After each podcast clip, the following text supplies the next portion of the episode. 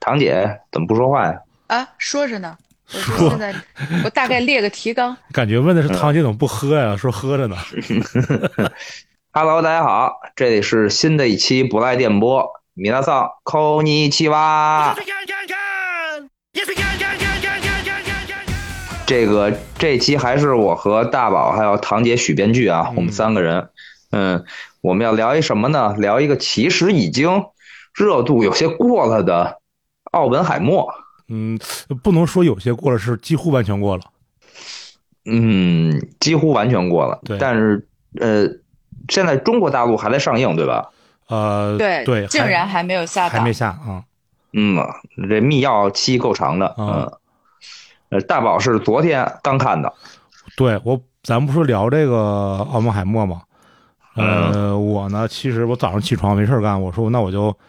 看了吧。我已经打开了，是你看了才说聊的吧？对我看才说聊是的对，然后我已经打开这个资源的视频了，前面那个什么什么龙标啊，什么什么那个片头啊，全过，然后第一个镜头已经出来了，奥嗯本海默的这个这个基里安墨菲的这张脸已经出现了，我嗯一下脑子里想起了那个徐姐说的，说这片儿啊。还是得在电影院看， 嗯。我就给它暂停了。 暂停以后但一是你搜，看的资源怎么也带龙标？我看资源没有龙标。啊，那就没有龙 标。反正就是我我看了一，我就看了一分钟吧。就他第一个镜头出现人脸的时候，我就想起了徐姐这句话，我就给暂暂停了。暂停以后，我一搜，我当时可能九点半吧，最近的嗯是这个九点五十开演，我就嗯订了买了一张九点五十的票，我就跑跑过去看的，嗯也不算大屏幕吧，算是大屏幕中的小屏幕，就那种什么芝华士沙发什么的，就我一个人儿，就我一个人儿。然后那个服务员还问我呢，说，呃，就是嗯，买卖卖票的、检票的、卖水的、负责关灯、关窗帘的，都是那一个人。 嗯然后才问我说，说你你冷不冷了？我把你这个屋空调给你开小点儿。嗯呃，就充分体会到那个最早郭德纲说那个，就台上十个人，台下一个人那种感觉啊。嗯，我就把这个给给看了。我是因为嗯没有这个机会看大荧幕啊，日本也没有上映，所以哦我就看的 是资源。嗯嗯，哦，对呀、对呀、对呀、对，对，日所以本说许晨没有看到，情有可原。赵宝，我从一上映就跟他说这个事儿，也不知道他为什么拖了这么久，也而且不知道为什么拖了这么久他又去了。我嗯我我本来没想去的，我真是没想去。就是他上的时候，那时候我正好在海南嘛，我回来以后，我突然对这个题材就不感兴趣了，就感觉太沉重了，不想不不感兴趣，就太正了感觉。一直到这个资源开始一分钟，想起了堂姐的话，说这个片子还是要去大荧幕，我就去看了。行吧嗯，大宝先介绍一下基本信息吧。哎，你看这个节奏回来了啊！这个我先介绍一下基本信息啊。奥本海默豆瓣儿目前给出了八点八分儿，有五十七点七万人给出了评价，这评分还是还是挺高的。IMDB 是八点五分儿，烂番茄的新鲜指数是百分之九十三，整体分数都是比较高的。嗯哎，呃，我记得好像是说在 IMDB 的排名中，它，呃，咱们之前录芭比的时候，它已经进了前前五十了，还是进了前一百了。呃，咱们给给给给分儿呗。我们先打一个我们自己的分儿啊。啊，嗯，我我因为我们之前已经这个勾兑过了啊，嗯我嗯我应该是一个比较低的分数啊，我嗯七分儿吧，最高了，我觉得。嗯，我在豆瓣打出了四星，嗯但是我实际的心理评分儿的应该最最多最多只有七分儿。 嗯嗯，呃徐姐呢？我给八点五或八点七，八点七，哎呀， 八点五或九，没有八点七。哎呀，啊，嗯，要是八点五和到或九非选一个，那就是八点五。嗯，那八点五好。呃，我看完的时候，我这个这个冲动给了五星，然后我冷静下来以后呢，我决定也给八点五分儿。但是我给的也是五星，当时反正看完之后还是给了五星的。你知道这事儿说明什么吗？说明这个电影就是得在电影院看。对，在电影院看，嗯，这个这个电影，因为呃，在它上之前，咱们不是提前有那个流出版嘛，嗯然后不是很好的那个版。嗯我听说这个信息量很大，所以我坚持用那个流出版看了一个半小时左右。嗯然后嗯那个感受，当然有翻译的原因，完全不太行，就不太容易进去。哦，然后一直到后来我去电影院看了，感受非常不一样，就是你能扑面而来那个信息量，你终于能进去了，但是那所个以我流流出版剧情一样是吧？一模一样，就哦是呃情节啊、原什么原子镜弹头原子啊弹没爆都没一爆样。对，所以我觉得它可能还是一部属于电影院的电影。嗯呃，对，确实是，就是我虽然看我那个去的那个厅，就是那个连滚带连滚带爬赶到的那个厅很小，就是可能跟家里的那种投影一百寸吧，我估计啊，可能一百寸一百多嗯一点。这个虽然那么小，但是结合上整个的环境，结合上音效，呃，我确实能感觉到，如果我是在家里对着电脑屏幕或者电视屏幕看的话，肯定会大打折扣。嗯啊、尤其是在这个整个音效和配乐的部分，它跟整个影片结合完了以后，那个那个那个感觉，肯定在家里看是是是是不行的。对，就是它嗯需要你全身心的进去，对，你不能留一半儿在水面之上，你要全身心的沉浸进去，可能才能进到他那个，嗯，想要讲的那个情绪里面。我感觉，对简单说一下剧情吧，啊、嗯，就是这个 这每个次你简单，你简单，你说简单说一下剧情，其实都说的特别细。简单说一下，简单说一简单下，说一下啊，就是这个这个二战期间，呃，这个德国纳粹开始造原子弹了，然后消息走漏，美国呢说不能落后太多，也要赶紧造出来，以免这个纳粹先掌握。然后呢，军方、科学界这个联合选了这个奥本海默作为这个主理人，做一个厂牌，嗯，作为主理人，嗯在研究的差不多的时候呢，德国呢已经战败，希特勒已经死了，嗯然后呢开始了争论，说有没有必要继续造下去。大家呢还是更多的人觉觉得呢应该继续造下去，因为还有大量的士兵在这个日本战场。嗯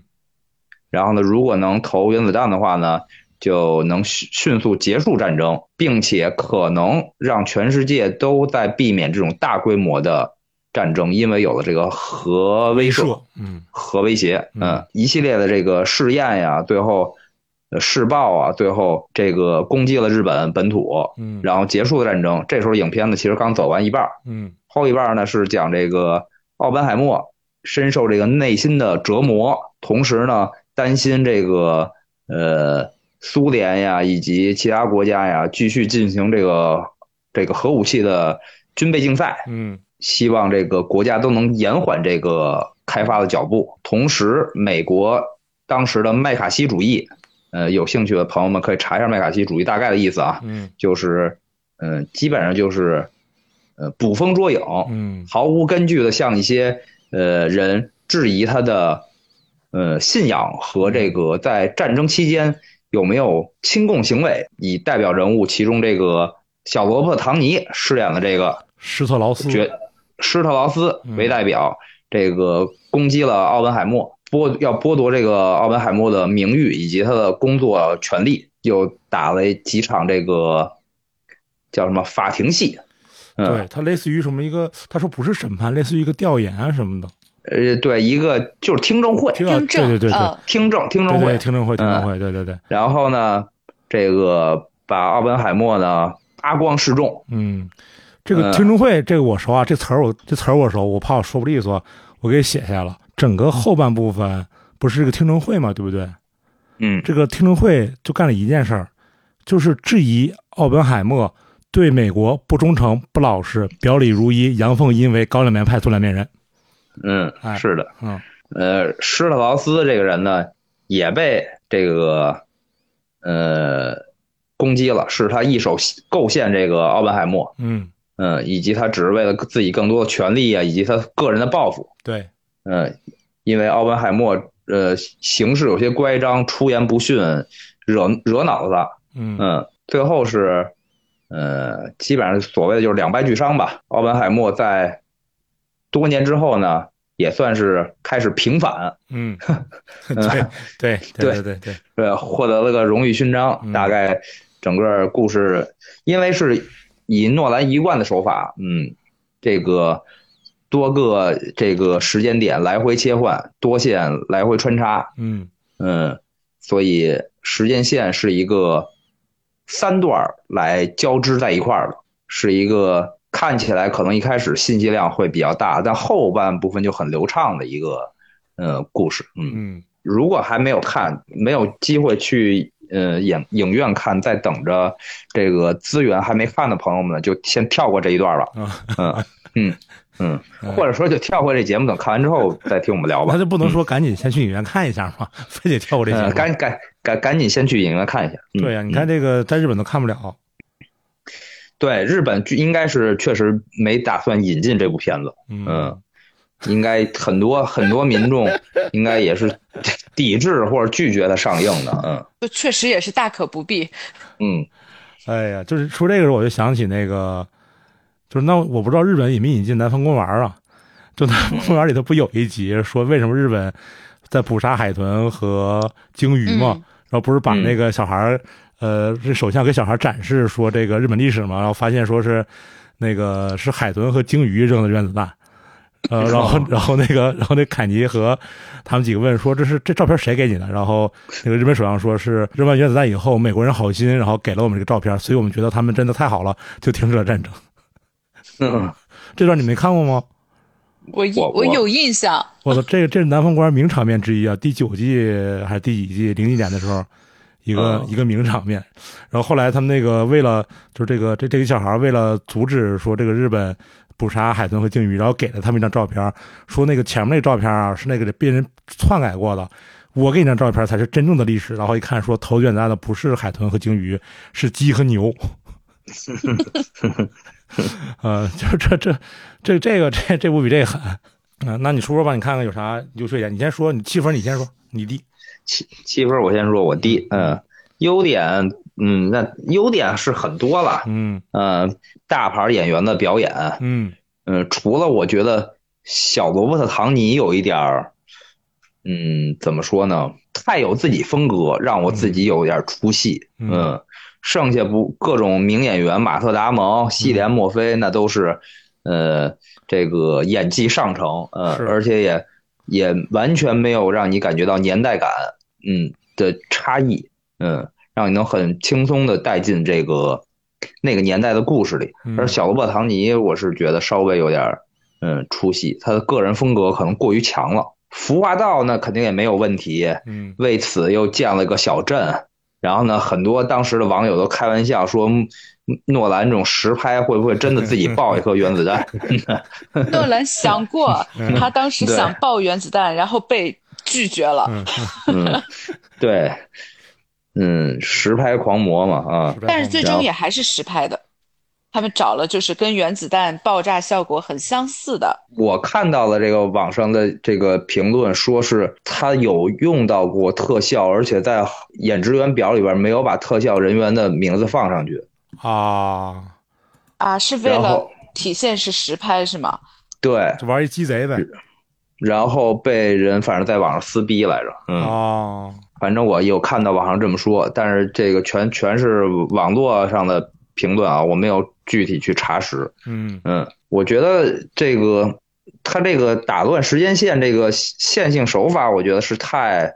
太纯熟了。嗯我觉得嗯说实话，嗯，因为它的主线故事，我觉得有些怎么说呢，落脚点和张力有点不够，嗯它必须得靠它的这个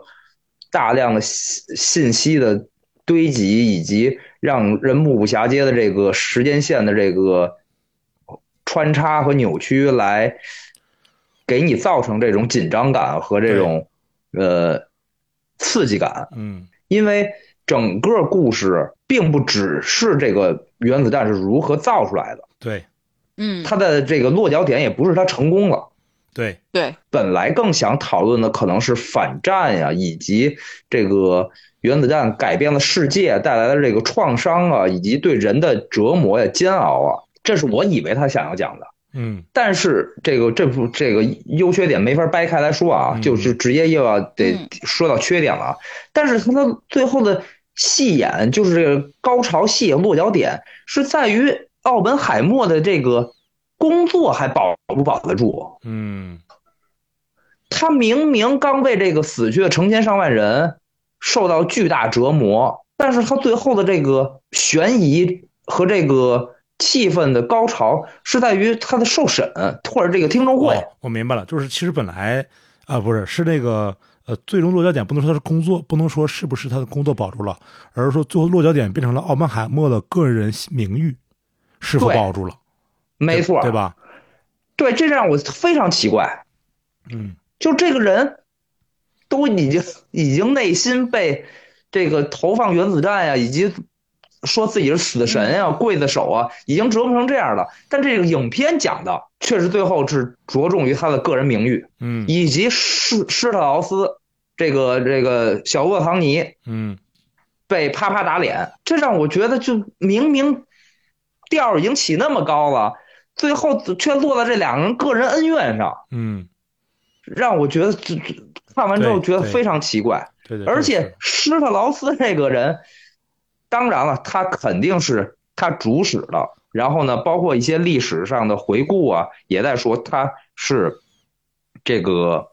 主要幕后推手。嗯但其实更大的原因是美国当时整个社会的风气，嗯以及这个因为共产主义的渗透嗯造成的这个社会的不安。嗯为了极力打压，在赢得了在在与纳粹斗争的时候，没有时间，以或者说是共产主义是盟友，嗯没有时间去想这件事儿。等到纳粹打完了，法西斯战胜了法西斯以后，美国开始清算这些原来亲共的人。嗯嗯嗯，这个施特劳斯只是其中一个代表人物而已。就算他是一个这个狭隘、嗯龌龊，这这么一个卑鄙小人吧，嗯但他一路走到了那么一个高官厚禄的位置，影片把他刻画的就好像只是因为奥本海默在一个听证会上嘲讽他，以及他联合了另外几个科学家一块儿瞧不起他，嗯，他就要穷极自己的名誉和这个地位嗯来制裁奥本海默。这件事儿也特别奇怪。奥本海默在跟爱因斯坦讨论，我们要可能要毁灭世界了，我们要成为刽子手了，我们要他妈全都完了的时候，这个一个已经算是走上这个政治地位这么高的一个人，却在旁边想这俩人是不是说我坏瞧不话呢，起我？嗯说我坏话 呢。然后爱因斯坦都已经被奥文，呃我呃还有就是爱因斯坦，我觉得不应该看起来表现的那么惊讶，啊就是被奥本海默说了这么两句，他自己就好像从来没想过一样的这个表神情。啊呃，就算是这样，他从来没想到过。但是爱因斯坦都已经被这个现实震惊到那样了，他没搭理他，他没跟他打招呼而已，又能怎么样呢？ 他自己就没有想到过两个人真的在说一个更重要的事儿而已，他忘了吗？他却一直揪住这一点不放，揪住说就是他说的，他让爱因斯坦都不理我了， 太奇怪了，但是我太觉得奇怪了。嗯但是我觉得这个地方它其实，呃，在原子弹之后，嗯呃，爆炸之后，我觉得奥本海默更多的他在思考的其实是，呃，关于人类啊、关于宿命，我觉得他是更多的倾向于，嗯、一种比较更形而上的思考吧。然后小唐尼这个角色其实是，呃，我们传统意义上比较人家叫呃刻板印象的小罗伯特·唐尼，你怎么变成小唐尼了？啊，对啊，他哦不是一直大家都叫小唐尼吗？哦，你说，你说， 就是他其实就是政客嘛，对，就是我们一其实就是人，我我一直理解这个情节，感觉像是人类和更接近上帝、更具有神性的那一批的一个思考，所以我没错原来那个刚看完的时候的影评还说小唐尼写演的这个人物就是只要他一思考，上帝就发笑。我觉得他其实是这种内心的价值观的冲突嗯，啊、呃其实那个唐尼演的那个小唐尼，呃，饰演的这个施特劳斯啊，他在戏里头不是说了嘛？他说，他想当这个内阁议员嘛，想了一辈子，对今天终于走到这一步了。所以施特劳斯想当的是政客，想当的是议员，而这个奥本海默虽然他没有明说，但是奥本海默所享受的或者想想成为的角色是先知，就是对啊，一就一个那是更神嘛。对，一个嗯是这个所谓的民主，所谓的民主国家的一个一个有权利的一个世俗之人，一个是超越世俗之人的能和上帝对话的人，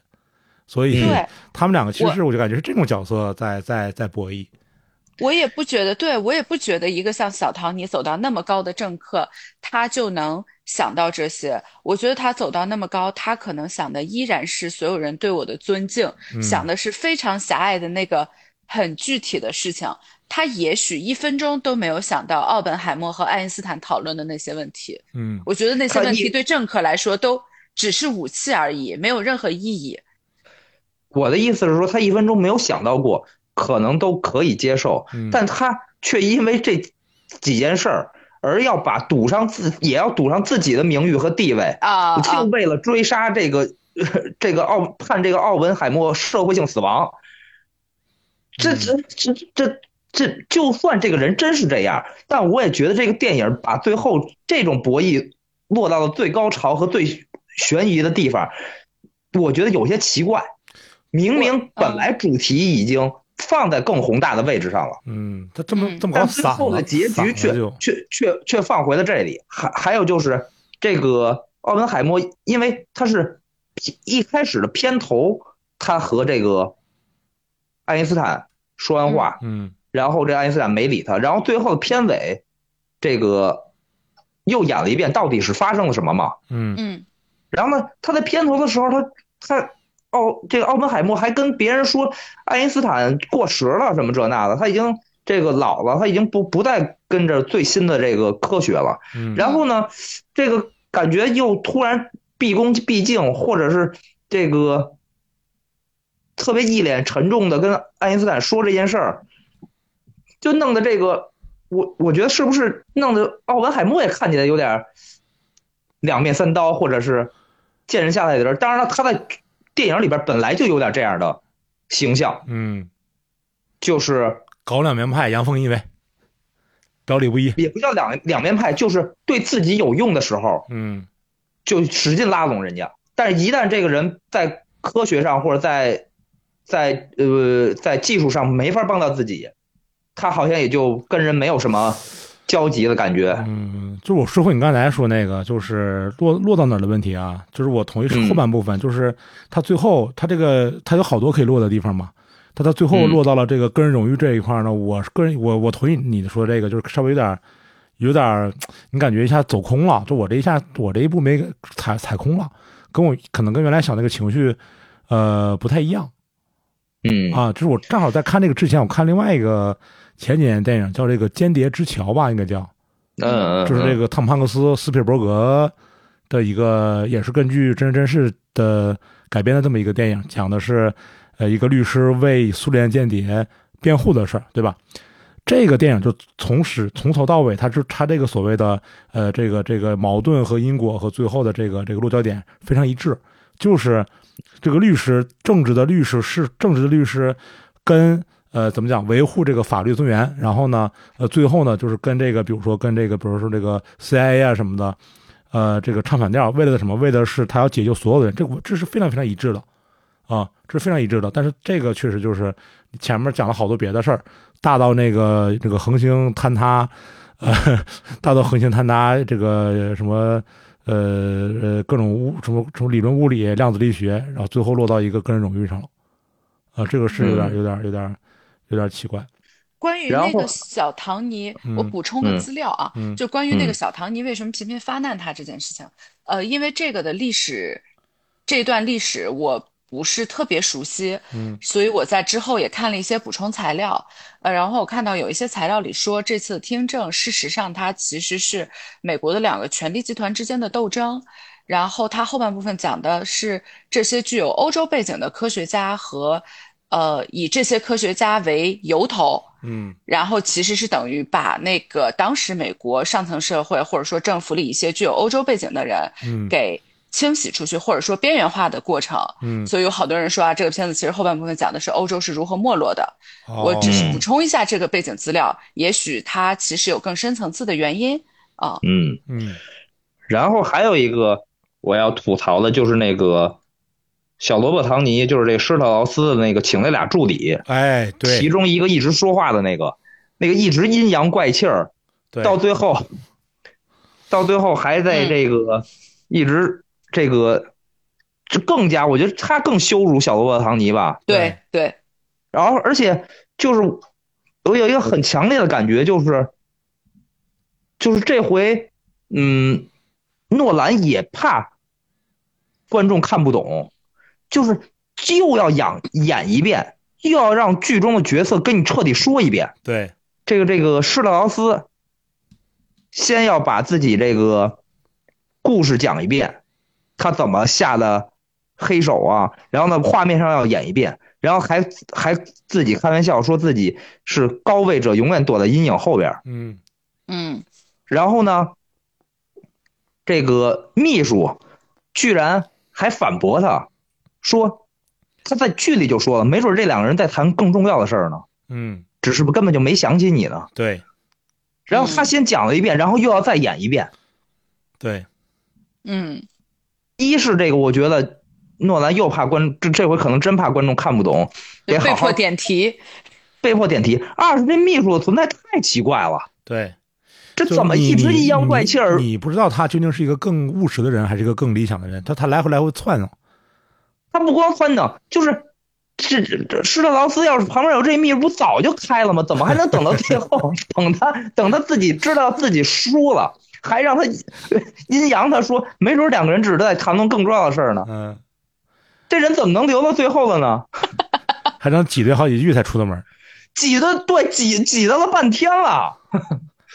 对吧？太呃太挤挤太兑一奇个怪半挤了。兑挤兑一个半小时，对呀、要要要要是要是以以施特劳斯这种锱铢必报，那不当场就让他滚蛋了吗？对早就让他出门了。这这个还人是我也不行，这个人就我不是说嘛我是这种典型的美国电影里那种正能量的呃小人物，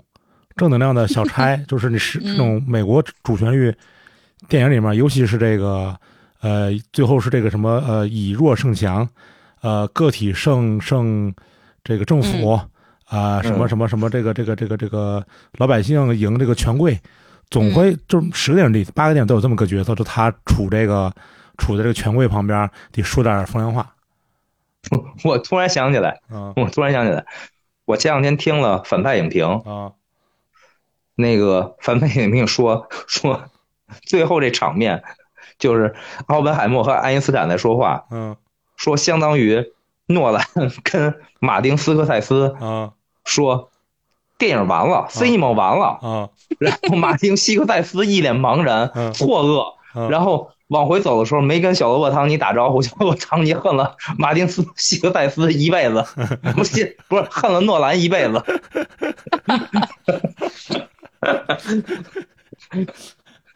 嗯呃呃是是是，你你说这是嗯，因为这个主要的这两个吐槽点，嗯就是我让我对这部整个片子的，但视听享受还是很很大的，很很高级的啊。嗯嗯，那我我高级归高级，我仍然觉得，嗯，怎么说？现在越来越有多人，我看到的人就是先于我就已经这么说了，就是说诺兰匠气越来越重。啊行活儿是吧？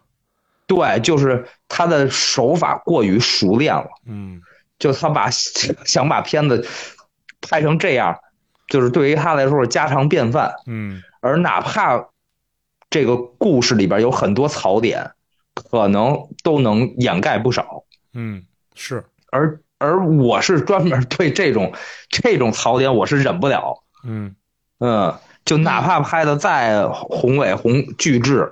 嗯，我就对这这人物动机我就表示怀疑。嗯首先是这个小恶堂尼人物动机，二这片子落脚点，你就应该卡在这个奥本海默这天人交战啊，嗯嗯，然后包括这个美国政府对这个当时的亲共的迫害啊，嗯你得讨论到这个呀，你最后讨论的是他他他他的安全许可还能不能发下来？那嗯我操，那他们前面这个前面那边死那一千多万人，跟那是工作，那他妈那他妈工作丢就丢了 吧，我只能这么说了。你都要你都要当先知了，你都要跟上帝对话了，你怎么最后考虑还是你他妈工作呢？ 就算他当时真考虑了，你电影也不应该这么拍呀、我觉得。就眼看都要跟上帝对话，最后考虑的是这个考编过没过，是吧？啊 对呀、你相当于你跟你你已经是上帝旁边的先知，你已经是上帝的服侍于上帝了。嗯结果你公务员被撸了， 你你你怎么能还在乎这个呢？我觉得这个真是这个我这两点我是不能忍，嗯这这两点一旦立不住，那我这分儿就是咔嚓一下就掉下来了。嗯嗯然后再加上我可能是因为在家里边用电视看的啊，嗯我觉得呃， 就是他那时大时小的配乐中间一度我有点 烦，可能还是因为、啊啊因为不是在在电影院里边立体声啊，然后也没有更更这个呃对白和这个这个背景的这个交错的体验啊呀、嗯光是这个屏屏幕里边透出来这个背景音乐，让我一度我觉得有有点密。对他哦铺的非常满，对，对，太满了，有点密，有点烦人。嗯，然后我看了一眼，就是这个这一部奥本海默和上一部这个倒带，就是信号啊，嗯嗯呃，这个配乐是瑞典作曲家路德维格·格兰松，呃，不嗯是汉斯季默了。汉斯季默之前这个不是跟诺兰合作了，应该是六部吧，还是几部电影啊？对嗯后来为什么不搞了呢？是反正汉据汉斯季默说，是因为他去搞那个沙丘去了，哦哎，他搞沙丘去了，没工夫搞这个，嗯哎，然后这这当然了，这个格兰松也是奥斯卡最佳配乐获得者，是《黑豹一》嗯啊。然后这个我我反正当时在电影院看的时候，我觉得你在电视电在电视前可能，比如说一个是环绕立体声，一个是那个低音下不去。就它其实有时候我觉得电影很多时候在在处理音效和音乐的时候，它未必是我自己感觉啊不一定对，就是它未必是具体的什么旋律，而是说它给你很重的低音，然后情绪情绪，然后让你的对其实你的心跳什么的和整个身体会因为这个低音低这种特别低的低音给给到一个一个特别紧张的紧张的一个一个反应，就是它加重这个这个情节的紧张和你情绪的反馈。对，嗯还有早期他那些关于一闪而过的，呃，关于原子的那些想象，嗯还有预感，嗯就是那些很意象化的场景，它其实都铺了很多情绪和氛围音乐的，嗯嗯嗯，然后还有就是小小吐槽吧，就是呃，出场人物过多，嗯他为了还原史实以及这个给你信息量，我觉得出场人物有点过多了。嗯就是看完以后，嗯，有些科学家戏份，就或者是大长人名儿，有没有必要这个这这么多？我觉得其实有，我觉得有待商榷吧。嗯，嗯，我因为他因为他的群戏其实没有，对，他没有呃，他没有真正就是群戏，他主要集中的人物其实是奥本海默，呃，施特劳斯以及马特·达蒙饰演那个中将，我觉得这算三个算是比较重要的角色吧嗯。然后女性角色里边有那个，呃，他的情人自杀的那个，嗯前半部分给了很多戏吧，还有他的老婆，呃呃，叫凯蒂，啊嗯、凯瑟琳，对对，对，给了一些戏份。然后剩下的人物其实都是就是走马观花，嗯嗯，我觉得这个为了还原史实或者加这个信息量，我觉得有有点儿有点儿建国大业，嗯有点儿让你哦就就一直在那种电影院看首脸的感觉。嗯啊嗯嗯，反正不是加分项吧。嗯，我觉得，嗯啊，我就着我，那我就就着你这点聊我关于这一点的啊，嗯嗯，这个这个在我这儿是加分项，嗯因为啊我啊、是首先在这个之前可能稍微的做了一点点的功课，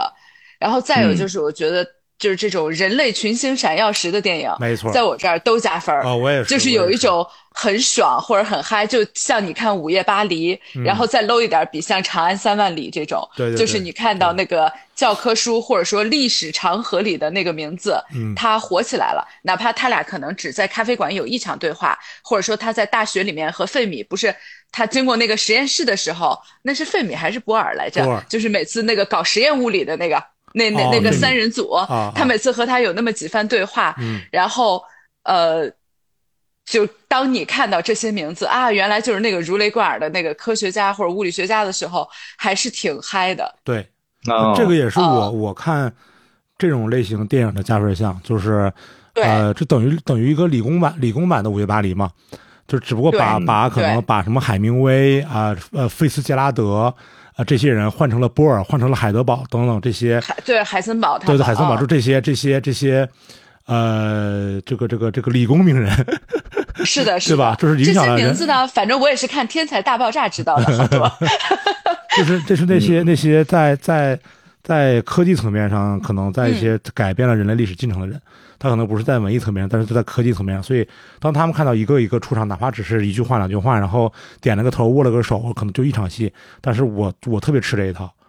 呃，对就是我特别吃吃吃一套，就是还原或者说在幻在在幻想中还原历史的这种，而且都是那些就是呃如雷贯耳的名字，然后他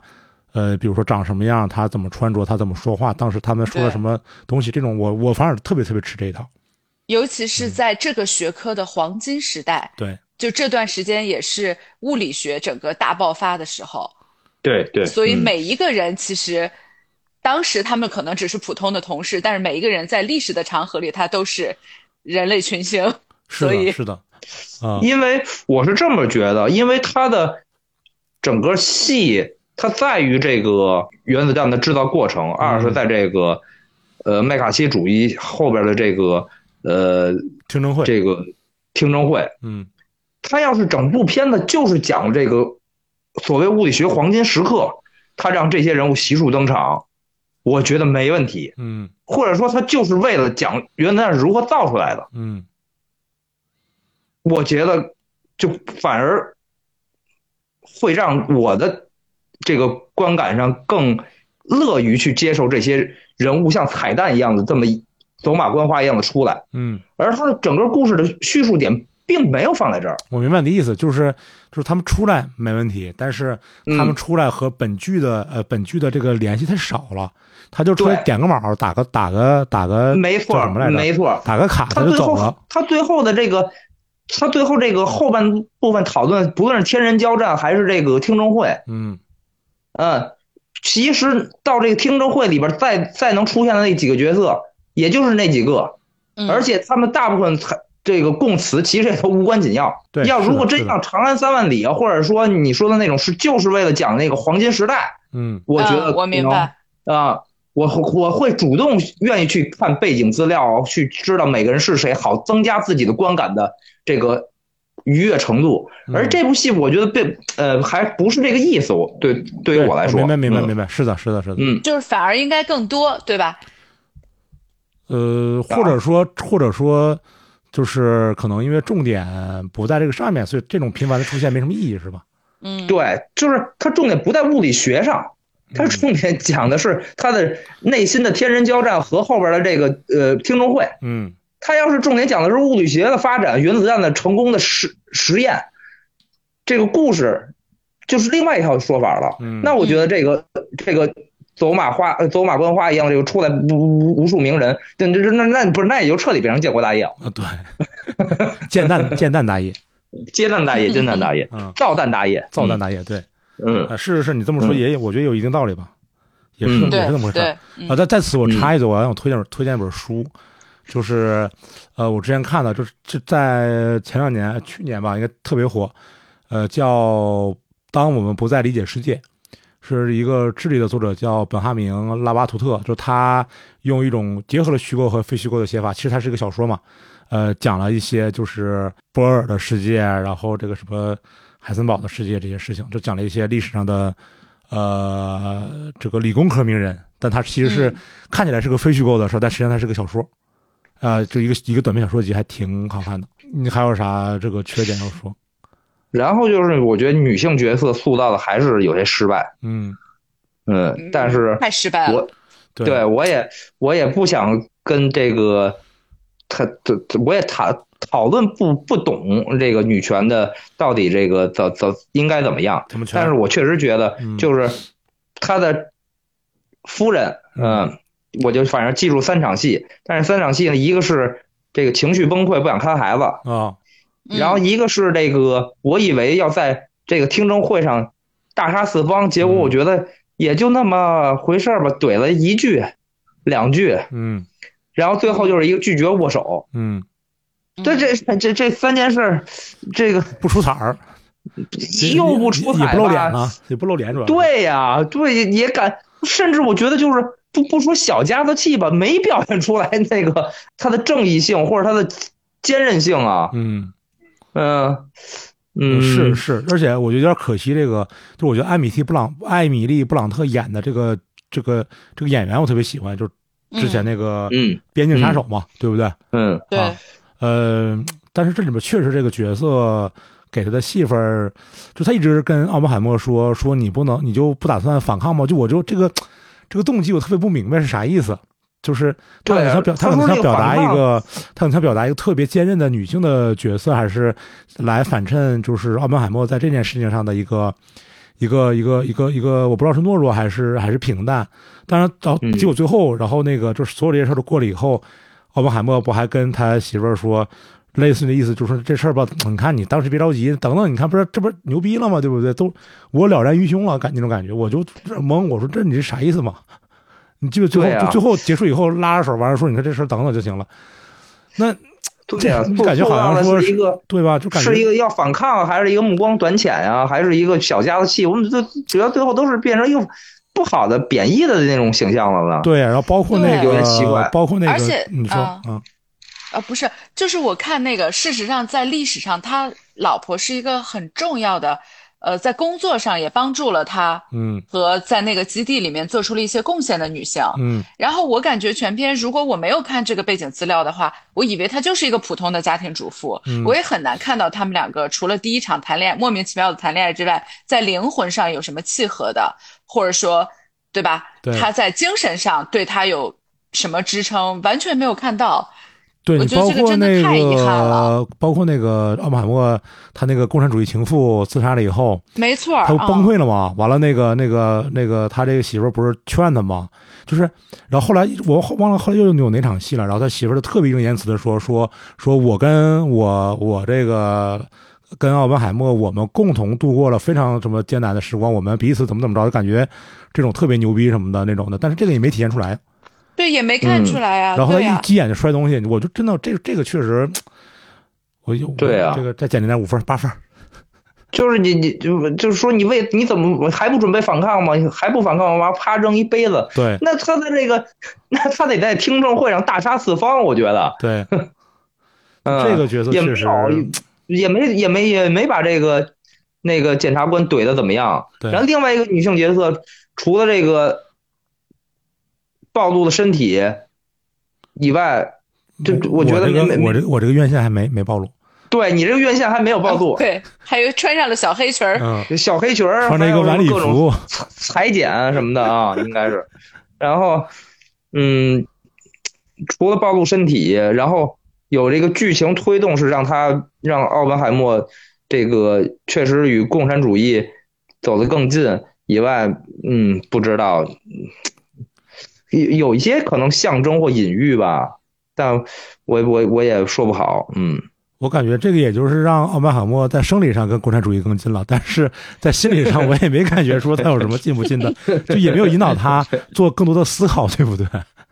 那反正意思就是说他在给什么资助西班牙内战呀，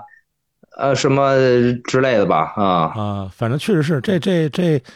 这里面这个角色，反正女性女性角色确实是，而且明明我觉得可能像奥本海默这么一个性格比较古怪的人，然后他肯定他怎么说呢？就是他肯定需要有一个啊、我不知道，就肯定他周他在现实生活中也会有若干个女性角色去帮助他，去引导他，帮他承担他性格中缺陷的一个部分。但是我觉得在这个戏里头没有展现出来，或者没有展现好。嗯对，我一直觉得诺兰不是很会拍这种世俗的、嗯细微的情感，他能够把握的情感都是那种就是高度类型化的，嗯，呃，然后特别也不是极端吧，就是走剑走偏锋什么那种特别浓烈的情感，他可能还行。嗯我觉得他拍情感一直都挺差的，别说女性角色拍的不好，就是他拍奥本海默和这两个女女性在一起的时候，嗯拍奥本海默本人也拍的没有那么好，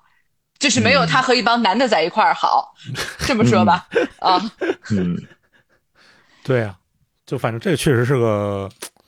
是的，是的，是个问啊题嗯，这个我觉得这个跟跟什么女权不女权没有关系，这就是他不会拍，不会他不拍，太会拍情感戏，不会拍情啊，感戏。我觉得他也不会拍女的，对，他不嗯会对拍也女，不性，太他不塑会造拍性女性角色。包括你往往后面咱们看那个，咱们不是会说一下，比如这个诺兰的这这十几部戏嘛？你仔细嗯想想，有多少个那种就是特别令人印象深刻的，然后这个女性角色其实也也也不多，说实话，嗯就没哦有，没有啊啊，没有，对，没有啊，就没有嗯啊，还还有的女性角色拍完以后变男性了，也有，对，反正他就是那种老白男嘛，是呃，现在的说法，是是啊是是对是，啊，我但从呃啊这你个说电啊影还有一个点，嗯我我先说一下，嗯就这个电影还有一个点是我觉得让我非常舒畅的， 嗯就是我看这个电影的时候，就跟那一年看《爱尔兰人》一样，嗯我感受到了一种来自呃电影的黄金时代那种老牌叙事的流畅、嗯游刃有余嗯，和对是就是是，反正就是看完了以后说。终于痛快了，爽这种教恰恰就是这个教科书般的视听语言。爽，你说终于看到一个会拍的了，嗯嗯 那种感受，所以我这个加分加的还挺多的。嗯啊我发现这个疫情三年以后啊，我对电影的态度有了一些改变。你是不是更缓、更更温柔、更缓和了、更宽容了？嗯是的，我我今年我感觉我今年看的所有的电影，可能那个打分都比往年要多个零点五。就在这三年以前，我就是有一种说啊，我来审判审判你。啊，啊，还好吧，这也不怎么着呀，就这呀。然后过完了三年，我想说有就行 啊，嗯，像那种就是渣嗯男心态，好像关键是这样的，关键我觉得是因为这几年咱们，呃，相对来说看的所谓的这个带引号的电影就是多了一些，就是网飞的这种，呃，电影体量、时间体量的东西，但它实际上在拍的，我我猜啊，这拍的这个逻辑上跟跟刚才徐姐说的这种就是教科书式的经典叙事拍法是完全不一样，它就是。呃，什么十五分钟来个什么玩意儿，四十五分钟来个啥，一百二十分钟来个啥，一百三十五分钟来个啥，好，都有了，OK，结束，咱就这么拍吧。感觉好像过去咱们这几年看的就所谓的网大，就这个网飞网大哈，网飞大 嗯，都是这么拍的。头对哦刚看刚看还还凑合，咱还能觉得说，哎，这也不错啊，这个新鲜。看两个对就就不行了，就真的太工业化了，就太那个互联网流媒体平台干的事儿了。对，啊就是那一年我，但是你你要那么说，爱尔兰人也是流媒体啊。我是吧那年看完《爱尔兰人》以后，我说真的，我看《教父》当年都没有这么感动，就是想嗯说天哪，电影没有死，就是那种感受。那我接你说这个，我说一个我认为的优点啊，就嗯跟你说这差不多，就是我有我认为这部片儿我特别喜欢的一个点在于，就是它没有一个绝对高潮。嗯，就是整个片子三个小时，它不像我们看的那个嗯爆米花电影或者是呃常见的商商商业片，就可能人物要成长，要克服困难，呃第一个小困难小困难遇到问题了，遇到然后遇到朋友，再克服再克服了，最后打一个大 boss，然后打完大 boss 以后，你以为嗯、没事儿了。然后反转出来一个小小难处，然后这小难处就被打掉了，影片结束，大团圆，合家欢嗯这种东西。然后他最终是要完成一个目标，但是这部电影其实没有那个绝对目标、绝对目标和绝对高潮。呃，可能刚开始你觉得是那个，就是那个呃，研制这个核弹、原子弹吧，对不对？但其实那个没有，不是个，你能感觉它不是个影片的高潮，对吧？因为那个时候其实影片也刚过一半儿，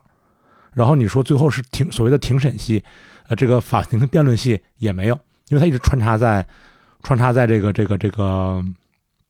整部电影里面，你说这个所谓的幕后黑手大 boss 施特劳斯被这个这个这个人民群众有良知的科学家呃打脸绳之以法，然后走下神坛，然后这个小人物获胜，什么良知获胜，爽吗？也没有，最后他那块其实也没有，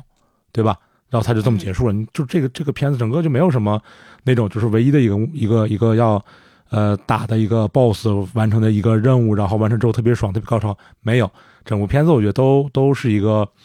呃就是没有那么大的那么大的起伏，但是但是确实三小时我个人觉得没有什么尿点，就他对一直给你对特别饱满的情绪，这个通过台词、嗯通过转场、通过台呃、通过配乐，这三小时没有，就是当然这个这个部分我就不知道是不是优点了，就是我不知道它应该算优点还是缺点，就是这三个小时它没有绝对高潮，但是也没有尿点，但是太饱满了，三小时满满当当放在这儿。啊、对吧对？满满当当放这儿，包括台词。这刚才，呃，这个这个台词，我刚开始我在看的时候啊，我在看电影的时候，我的感官就是，这台词太拿样了，真的，这一句一句特别拿样，这个嗯说得特别好。但是呢，我看完以后冷静下来之嗯后呢，我看豆瓣儿也有人说啊，说这个感觉他拍了一个三个小时的预告片儿，句句都要奔着那个经典台词去， ，punch line，嗯对是吧？句句句都要都是嗯对 punch line，对，句句都要抛出来，没有主歌，全是副歌。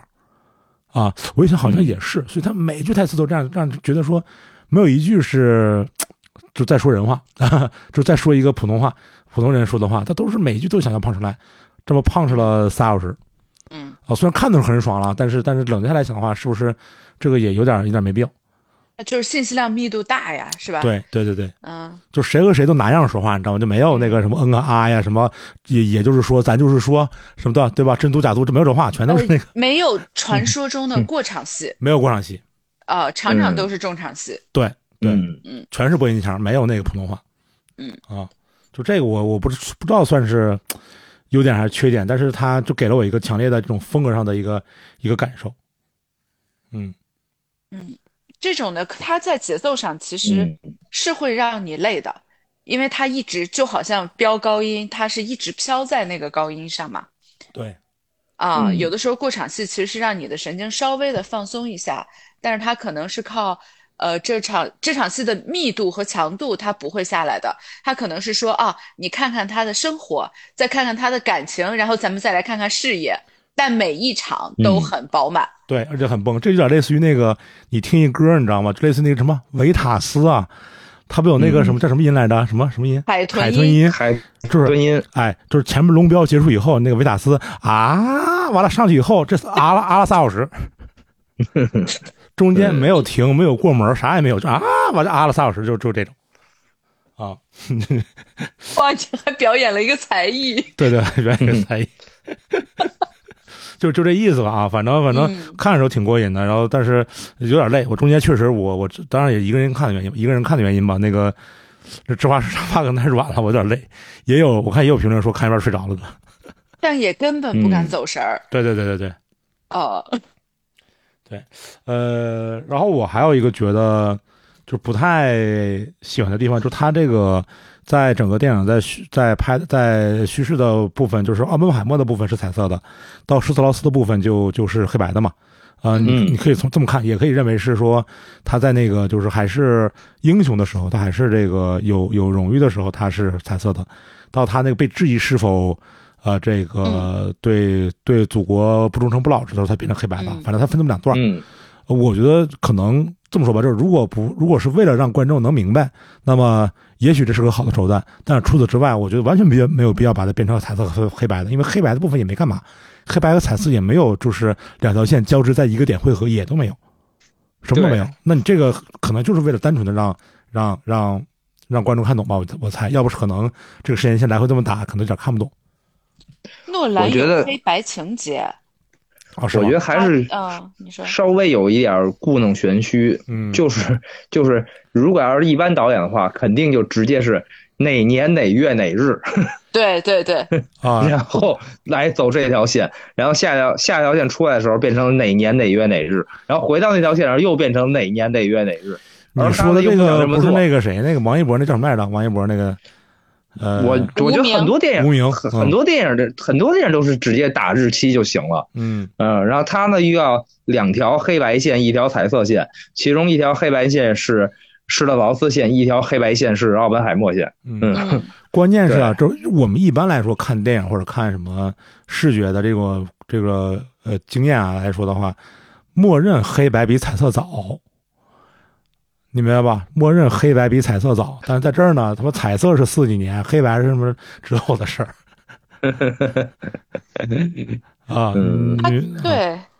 他就是他的第一部长片就是黑白片，嗯而且他还为了这部电影的那个黑白部分，专门专门发明了一种规格的胶片。嗯，对，黑白胶片，哦，是吗它？并不是后期转黑白了，它是对它它呃黑白胶片就没有这么大尺寸拍摄的胶片，对他他用了一直接让是人个多少造出毫来米？对，对，让人生造出来了。哦，就正常的是的黑白胶片应该是就咱们平时拍那个照相机那个三十五毫米胶片的35一半儿嗯，反正就是没有拍它这个大尺大荧幕的这个胶片，啊，它直接让人用本造出来一个这么大小的黑白胶片，是然的，后他来拍这个，还是有钱啊，还是有钱。还是有钱任。性，就像当初为了那个《星际穿越》提前好几年种玉米地一样。啊， 嗯对，嗯，呃，我这儿就没了，就这个这个好不好？对这部电影本身就还好，我们其实是想再扩散聊一下诺兰嘛。对对对，嗯，嗯哎，呃，我们想简单再聊聊聊说这个诺兰我们最喜欢和最不喜欢的电影吧，啊，呃，我我我感觉诺兰是不是这几年那个口风慢慢变成了那种，就是，呃，什么就比较偏直男那种感觉的，就是我觉得他嗯老想冲奥，老白左，啊老白左，被我我觉觉得得被他影被嗯影迷划分到老白左那块儿了，我觉得。 他从敦刻尔克开始，我觉得他嗯就想要一个奥斯卡了。啊，你不觉得这部电影非常奥斯卡吗？非常奥斯卡，非常奥斯卡。啊，啊，就特别克制呗那种的，就是不给你来来来特别直接的那种，首先嗯传记片哎，对啊，然后是这种古典的叙事，嗯然后克制的镜头语言表达，没有过多花里胡哨的炫技，然后也不是类型片，然后又用了嗯这么多的演员，讲了这么一个在历史上很重就要的是一个可事儿被多方面讲述的一个故事，嗯，呃，对。感觉奔着奥斯卡去的。哎呀，那说但说，我还是你说挺欣嗯慰他拍的很克制的，嗯就是他可以，他明明这么喜欢玩，呃，算了，他还是玩了。我本来想说他这么喜欢玩时间线，我觉得已经嗯算是比较克制了吧。嗯，先先先，咱们先看看这个诺兰这电影啊，一个一共有十二部是吧？就导演对就导演就十二部，从追随，然后对失眠症，失眠症、然后是记记忆忆碎片、记 E 忆碎片，嗯，致命魔术，然后三部曲，然后是蝙蝠侠三部曲。我看这最低的是这个失眠症，只有七点六分，对吧？嗯，呃，然后西《盗梦空间》《星际穿越》倒带是吧？赵大宝倒说带那 个那个片儿叫倒带倒带，啊，倒带也低，倒带也七点六分嗯，啊，然后，呃，这个按时间线的话，蝙蝠侠第一部之后是呃致命魔术，对然后是蝙蝠侠二，对，《然后是、嗯，盗梦空间然》后是盗梦空间，然后是蝙蝠侠三，对，哦，嗯，这嗯，花插着拍的，花插着拍着，他这自己也不按时间顺序，嗯，然后是《星际穿越》对对嗯然后敦刻尔敦刻克，尔克， 不是他拍的电影有点像那个，嗯，那个《使命召唤》，你知道吗？就分那个单双号的，嗯就类似于什么单号是这个。那总得歇一 歇吧。单号是什么现代战争，双号是这个二战，他这就是单双号的，这花插的，就是一步玩时间线，一步好好说，一步玩时间线，一步好好说，啊，对对对对，有点儿有点花插，也有有点像那个谁是那个埃德加·赖特似的，一部好莱坞行活，一部英国片儿一部好莱坞行活，一部英国片儿这跟那个网友说黄晓明也一样，啊，说演 好好的演一部，就奖励自己演一部霸总， 然后再好好演一部，再奖励自己演两部霸 总。哼哼，嗯呃，我先说我吧，我先说我最喜欢的吧，呃嗯我最喜欢的毫无疑问是《盗梦空间》啊，不说错了，毫无疑问是那个那个星际穿越。嗯，这对，我想说还挺有疑问的 呀。疑问很大呀。有什么疑问？嗯星际穿越，星际穿越说错了，我最喜欢的还 还是《星际穿越》啊， 就是你你你十二部里看了，你哪部没看？你就说我没有看这个这个失眠症，嗯，呃，记忆碎片我很多年前看过一段儿，但没看完，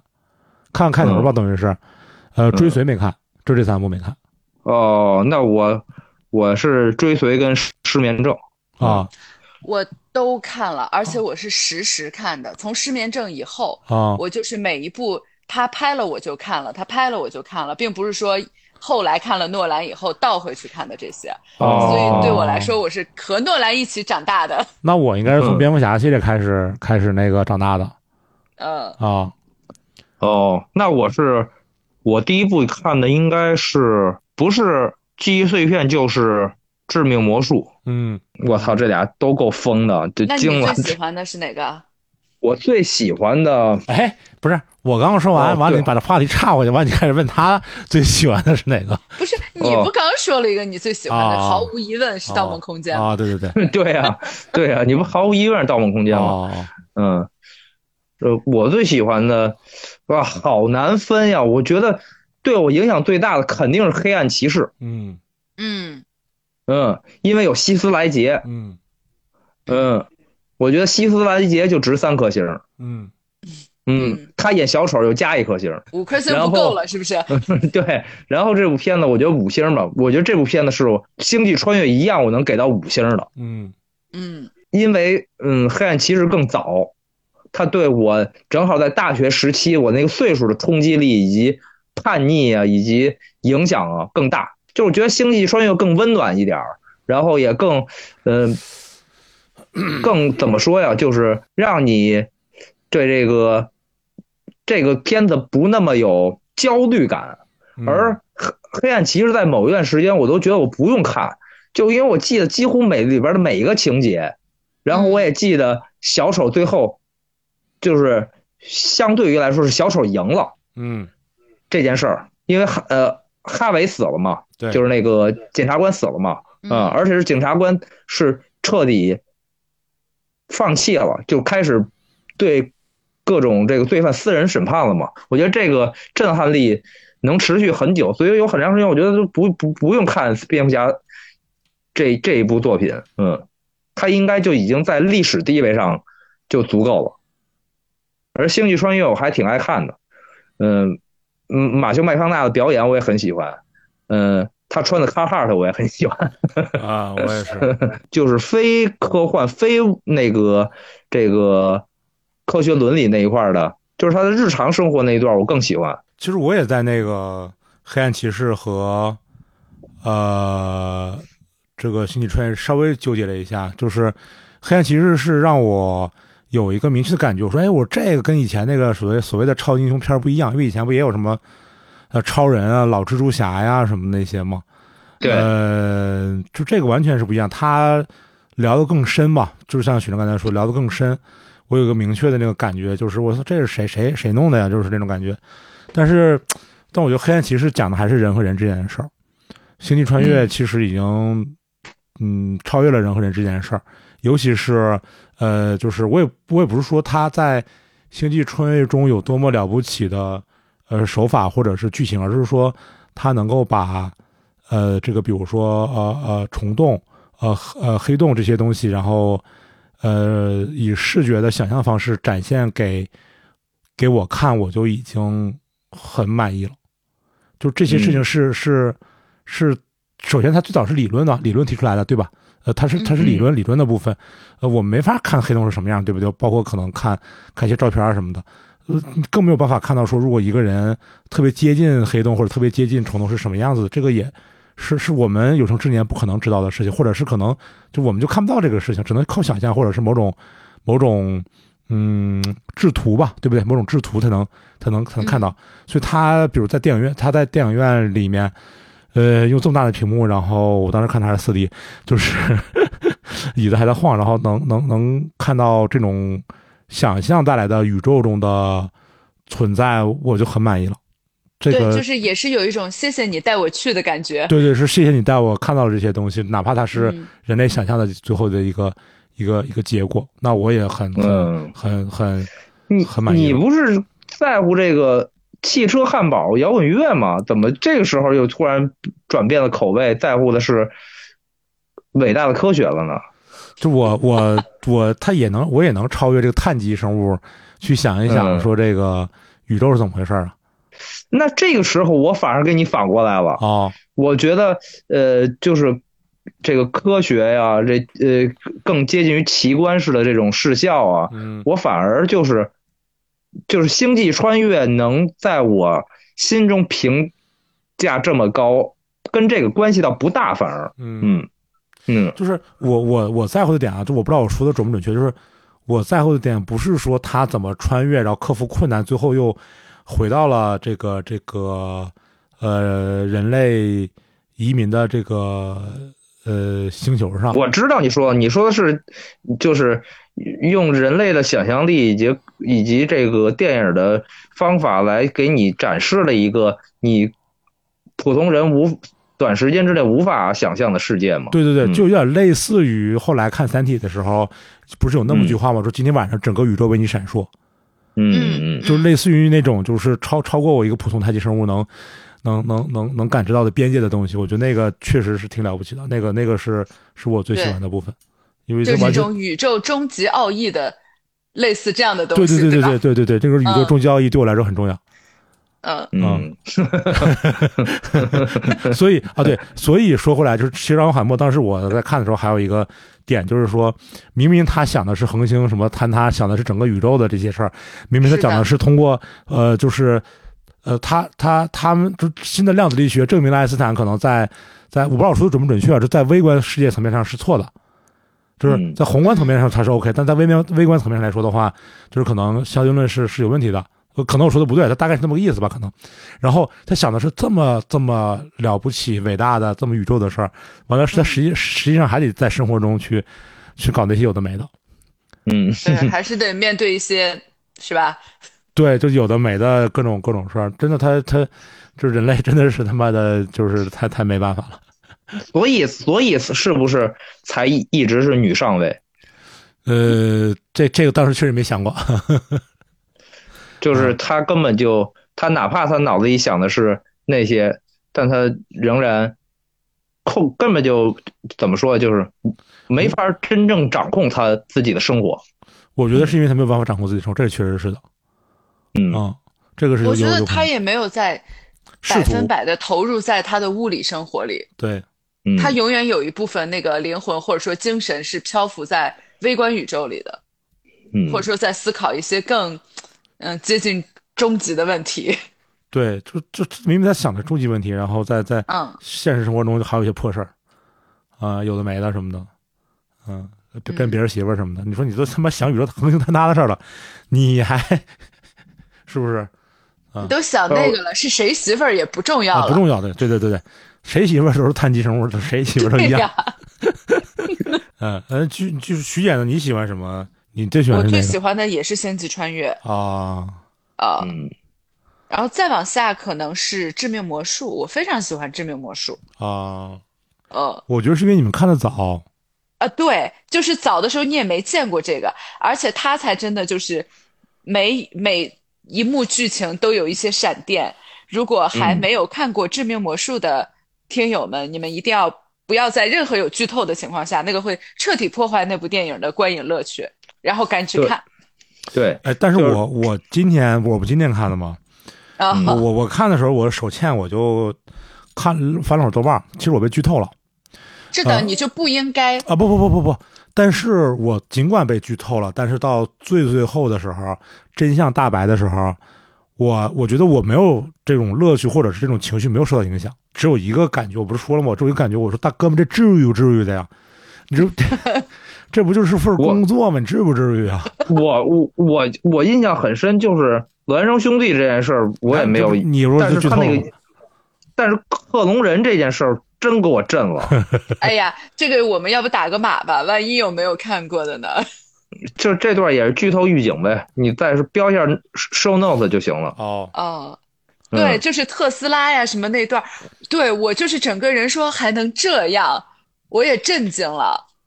而且跟听听友们说一下，就是《致命魔术》，首先是强烈推荐，嗯嗯嗯，一定不要被剧透的情况下观看。然后就是我觉得它的悬疑感太强了，它的震撼程度也很强，但是我觉得是就是这个东西你看过一次之后，你就回味的回味的余地就少一没些。错儿没错儿呃嗯对对，嗯，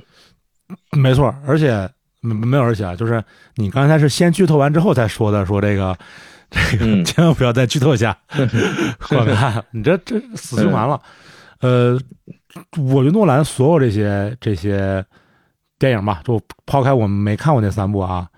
呃，其实《星际穿越》我也没有回看过，我也没有重新完整的看过。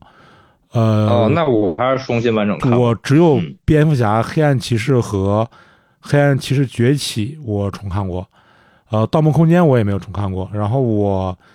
呃，可能想重看的是敦刻尔克。嗯呃，就这哦这几年我还挺喜欢这种，就是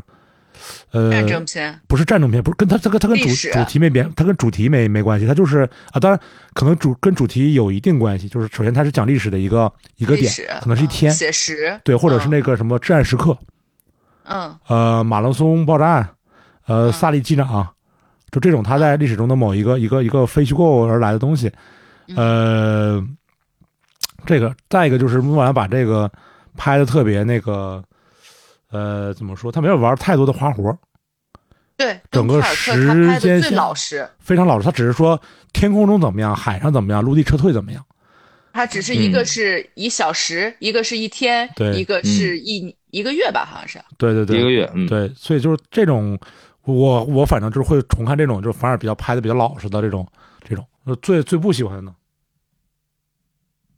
我最不喜嗯欢的也是倒 带。今天我问战宝说你最不喜欢是什么？他说倒带。我想说诺兰哪拍过叫倒带的电影啊？真的，就你说的这路外国话，哎呦， 嗯，蔡依林，嗯，我也不喜欢倒带。这时候放一首蔡依林的《倒带》。有有这歌吗？有啊，哦，当然有了没听过，没听过。一会儿你你你你今今天片尾曲就放这个吧。嗯，强烈推荐一下。我可能倒带和，呃，蝙蝠侠三选不出来。我觉得，嗯，倒带吧，也是倒带吧。因为蝙蝠侠三我也很不喜欢，啊，黑暗骑士崛起我也很不喜欢。嗯，蝙蝠侠三是那个是吧？那个，哎，叫什么来着？汤姆哈迪啊，对对对，汤姆哈迪那个是吧？ 对，啊，带着那个、带带着那个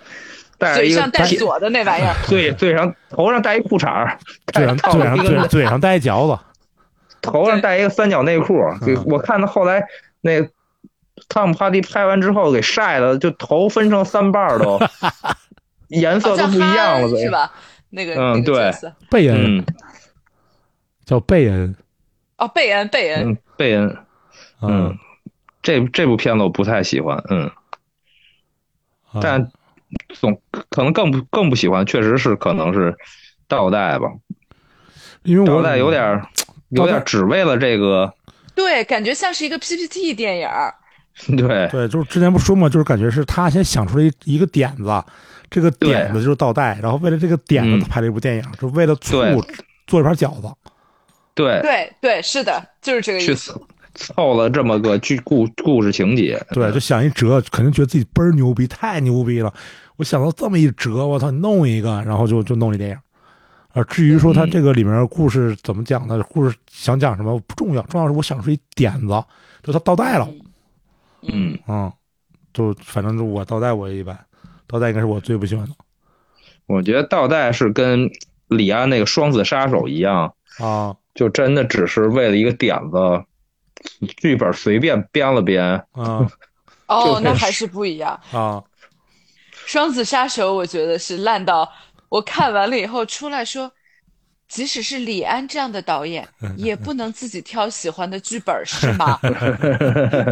嗯，那倒带起码还是一个成熟的电影，我觉得。 就是感觉就是李安是为了实现那个，呃呃，布鲁斯不是什么布鲁斯威利斯，那个威尔史密那斯个威尔史威尔史密密斯威尔史密斯他这个返老还童，嗯然后随便写了个剧本，然后这个倒带呢是这个想了一个这个倒带的点子，对然后呢剧本上和这拍摄上呢也是只为了这个而服务，啊，对，但起嗯码人家服务的还行。服务的确实嗯比比《双子杀手》强点儿吧，只能是这么说，嗯，强点儿，嗯嗯，强不少呢。 嗯，因为你这个啊，就是那个倒带这个吧，就是它的服务怎么回事呢？它就是一个事儿可以拍一个事儿拍一遍，但是能放两遍，所以它看起来呢凑，时看长看起来水呢，时长它就看起来它就比较密。那个那就威尔史就密是斯你就你就在一个扶梯上啊，你就往下的扶梯上你就往上走，对你肯定走得 慢，你就一直这么走就行了。哎，有道理啊，你这么说。 然后，然后那个双子杀手呢，就是纯就是体现了那个那个当时那个技术嘛，对不对？这个翻老花对的那个技术嘛。就是为了玩一个技术。那你这不占时间呢？你这没什么看几遍呢？这个这个道嗯理，啊所以这个还是倒带这个好好嗯比较比较好弄，对不对？就拍一而且遍你从放两你遍从嘛。概念上来说，倒带的这个概念还是新一点儿。双子杀手那个太老了，像是三十年前的概念对，对，啊。就感觉是八十年代吴宇森拍的，但好像确实也是李安二十年前的剧本啊，也是一个老故事。哦，我觉得就是四十年前吴宇森不要的剧本，可能李安说：“哎，我正好有一技术，我想用一下。啊，就”对，就因拿了吴为在宇，当时其实是挺新的，如果放到嗯二三十年前啊，嗯，反正最最爱和最差，这这咱们仨基本上一致嘛。嗯对，嗯，那我估计大大部分人应该也都也都差差有不多特别喜欢敦刻尔克的，哦，那能我排到诺他的诺兰片单第一，那也也确实，嗯，不知道。也有特别喜欢倒带的啊，朋友们。是吗？如果有特别喜欢的，你觉得我们没有看到这个片子的那些闪光点的，也欢迎留言给我们，哦哦，告诉我们说这个带怎么倒的更漂 亮。因为它因为它的产量也只有十二部，有两部我没看过，呃，《赵大宝》也是两部半，相当于三部没看过，嗯嗯、而且那三部都没法进入，可能没法进入最佳或最哎最差，没准有可能能进入吧， 不知道。呃那俩，没也进，我觉得也很难进最差。嗯，失眠症是一个，就是点还挺有作者气质的那种，呃，嗯警匪、类似警匪片吧，就是他嗯写一个、呃疲精疲力尽的，然后在那个极昼条件下追凶的那么一个故事，哎，是嗯吧？你等说会儿的难道不是《白夜追凶》吗？呃不是白夜追凶，但确嗯实极昼讲的是白夜追凶的故事。然后我看了一眼《追随》，并不是一个不看起来只有六十七分钟，更像一个偏实验性的作品，应该。嗯对，是一个黑白片，嗯哦，所以我才说它有这个情节。嗯，那应该就是而反正最差应该就是没跑儿倒带了呗。对你，你因为你你没看完的记忆碎片，肯定也不至于最差。对，嗯进碎片不至于。嗯，而且我觉得记忆碎片绝对是在影史上有一定地位的，启发了无数导演。我觉得，嗯，嗯，对，就是我觉得诺兰的这套叙事轨迹，他真的玩的非常好。嗯，那没了，嗯，没了，啊嗯差不多就这样吧。嗯总结一下吧，嗯，就是如果还有机会去电影院看的话呢，还是推荐大家去电影院看。当然，确实有删减的部分，嗯以及各种打码啊，或者什么小黑群啊、什么裁剪画框啊之类的。嗯，但我觉得视听享受肯定还是在电影院更好，不影响剧情，不影响剧情。不影响剧情。嗯嗯，然后如果没看过的朋友呢，嗯，奥本海默的剧透其实不严重，不严重。嗯。嗯即使你知道了，呃，施特劳斯的那些，嗯，有些幼稚的想法，然后我觉得也不影响这个观影体验。对嗯，就这个这个电影，它的那个呃，怎么讲？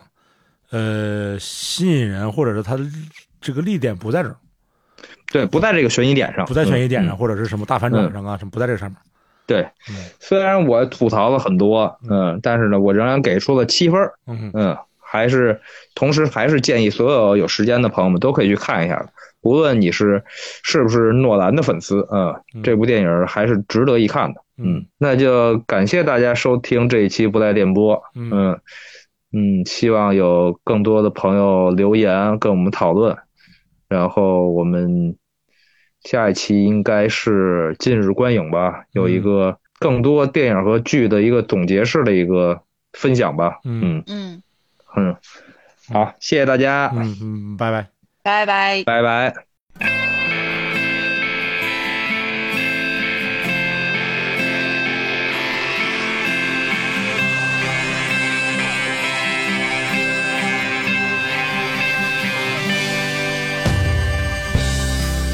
我受够了等待，